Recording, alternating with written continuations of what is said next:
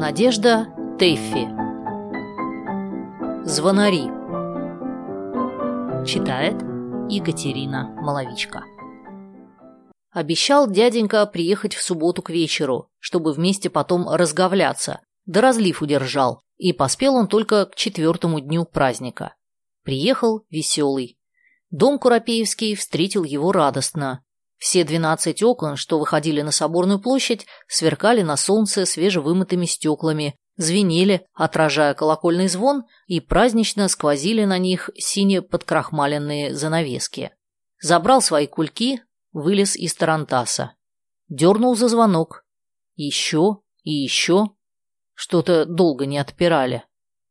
Высунулась девка, какая-то точно одурелая. «Ась?» «Не Ась, а здравствуйте. Ась? Ваши-то дома? Ась? Дома, дома. Пройдите в Зальце. Дяденька расчесал бороду. Вошел. Навстречу ему выплыла сестрица Анна Егоровна с Нюточкой. У обеих уши завязаны, и из повязки вата торчит. «Здравствуй, голубчик! Чмок-чмок! Воистину! Ась, чего долго не ехал? Что? Чего? Да что вы, распростудились тут все, что ли? Чего? Ты громче говори. Да пойдем на ту сторону, ко мне, в спаленку. Там все-таки легче. А сам-то где? Спрашивал дяденька. Но Анна Егоровна только щурилась, жмурилась и вела его по комнатам. Нюточка за ними. Пришли в спаленку. Анна Егоровна развязала платок, вынула из ушей вату и паклю.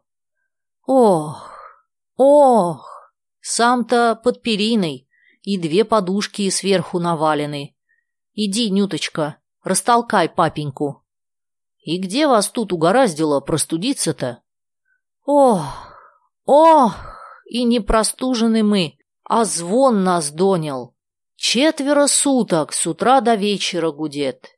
Везде на святой любителям звонить разрешается. Ну, эдакого, как в нашем городе, нигде нет. Сапожник Егоров и трубочист Гвоздев. Один гудит, другой очереди ждет. И как у них головы не треснут. Житья от них нет, хоть из дому беги. Вышел хозяин. Христос воскрес. Да вот, братец, беда какая. И куда денешься? Не в трактире же мне, семейному человеку, сидеть прикажешь. Оглохли, как есть оглохли. А ты бы с ними поговорил, со звонарями-то с этими. Либо нажаловался бы куда. Да кому нажалуешься-то? Это их право. Я их, безобразников-то, уж два раза призывал. Раз по двугривенному дал, другой по полтиннику, чтобы передохнуть дали. Ну и что же? Ну и ничего. За двугривенный полчасика действительно помолчали, а за полтинник так будто назло еще громче растрезвонились. Мы Глашку к ним посылали. Так они и велели сказать, что меньше как за восемь гривен и разговаривать не станут. Нам, говорят, не расчет. Мы, говорят, время упустим, а там опять жди, целый год. Дяденька подумал, почесал в бороде, усмехнулся и говорит. Неправильно вы за дело принялись, оттого у вас так и получается. Они народ коммерческий, смекалистый. Вы ведь что? Вы, покупатели, тишину от них купить хотите. Вот они вам цену и нагоняют. Полтинник, восемь гривен. А там, глядишь, как насядут хорошенько, так и по целковому отвалите. Неправильно вы дело поставили. А как же быть-то? Не тишину от них покупать надо, а звон.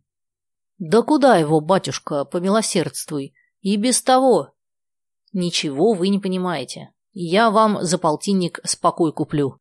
Глашка, зови сюда звонарей. Через десять минут звонари стояли в прихожей. С черным носом Гвоздев, с красным Егоров. Дяденька вышел к ним. «Здорово, ребята! Это вы так расчудесно трезвоните?»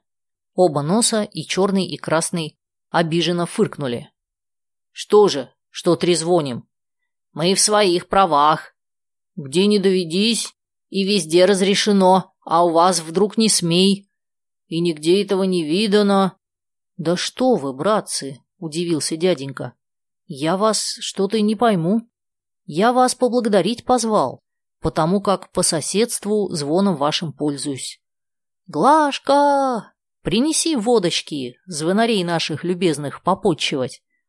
Люблю я, братцы, смерть люблю, хороший благовест. Ну и звоните же вы, прямо как по нотам. Заслушаешься. Я и нашим говорю, что это, мол, вас только сначала так укачало, а вы, говорю, вслушайтесь как следует, так еще спасибо скажете. А что ж бы вы думали? Сегодня сестрица-то говорит, а и правда, приятно звонят. А Гаврила Петрович так приказал завтра с утра окна раскрыть. Мне, говорит, особливо утром приятно. Черные и красные носы засопели смущенно. «Пусть дадут рубь», — хрюкнул черный. «За рубь могу и совсем бросить». «Ежели по рублю?» — просипел красный. Дяденька удивился. «Да что вы, голубчики, за что обижаете? Я вон в прошлом году пять целковых предлагал. Охотника искал у себя в Мамадыше чтобы хорошо звонил. Не нашлось. Тренькали, да без всякого ладу. Я, братцы, вам каждому полагаю по двугривенному в день. Звоните. Только чтобы как следует. Как один, значит, отзвонил, так другой сразу за веревку. Я не жмот, а денег даром платить не люблю. Красный нос хлюпнул. Черный поскоблился коричневым ногтем. «Не маловато ли будет, ваша милость?» Поищите, кто вам больше даст. Обидно. А когда начинать-то? Сегодня и начинайте. За полдня получите по гривеннику. Ишь, какой ловкий. Мы теперь уставшие. Все утро звонили. Хоть по пятиалтынному дай. Я, братцы, тоже деньги-то не сам печатаю. Не хотите – не надо. Наша вам с кисточкой. Дяденька повернулся и вышел. Весь вечер была тишина. Куропеевы благодушествовали. Раскупорили уши, заказали пирог с налимом. Утром начался благовест. Но к трем часам неожиданно прекратился. Звонари явились для переговоров. «Воля твоя, обижаешь ты нас. Над нами вон и ребята смеются. За двугривенный работай для него весь день. Что ж, братцы, так договаривались. Темного человека обойти легко.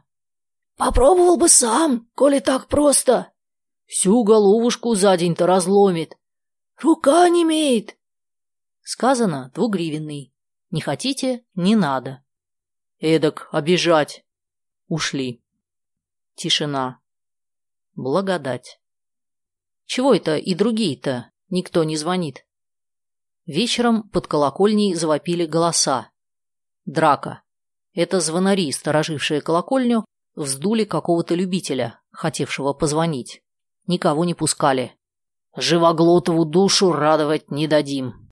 Дежурили четыре дня, с утра до позднего вечера.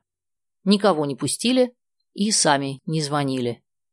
Когда дяденька уезжал во свояси, оба звонаря, и Егоров, и Гвоздев, подошли к крыльцу, подбоченившись. «Что, купил дешево? Повеселил душеньку?» «Что поделаешь, ребята?» — подмигивал дяденька провожавшим хозяевам. «Ничего не попишешь. Надо бы мне сразу согласиться, а я вон поскупился, а потом заупрямился. Ну, сам себя, значит, наказал. На будущий год приеду, тогда сговоримся. Не поминайте лихом».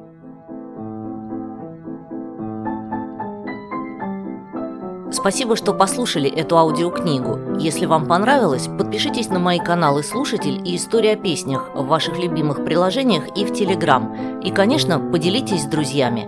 Я ценю вашу поддержку.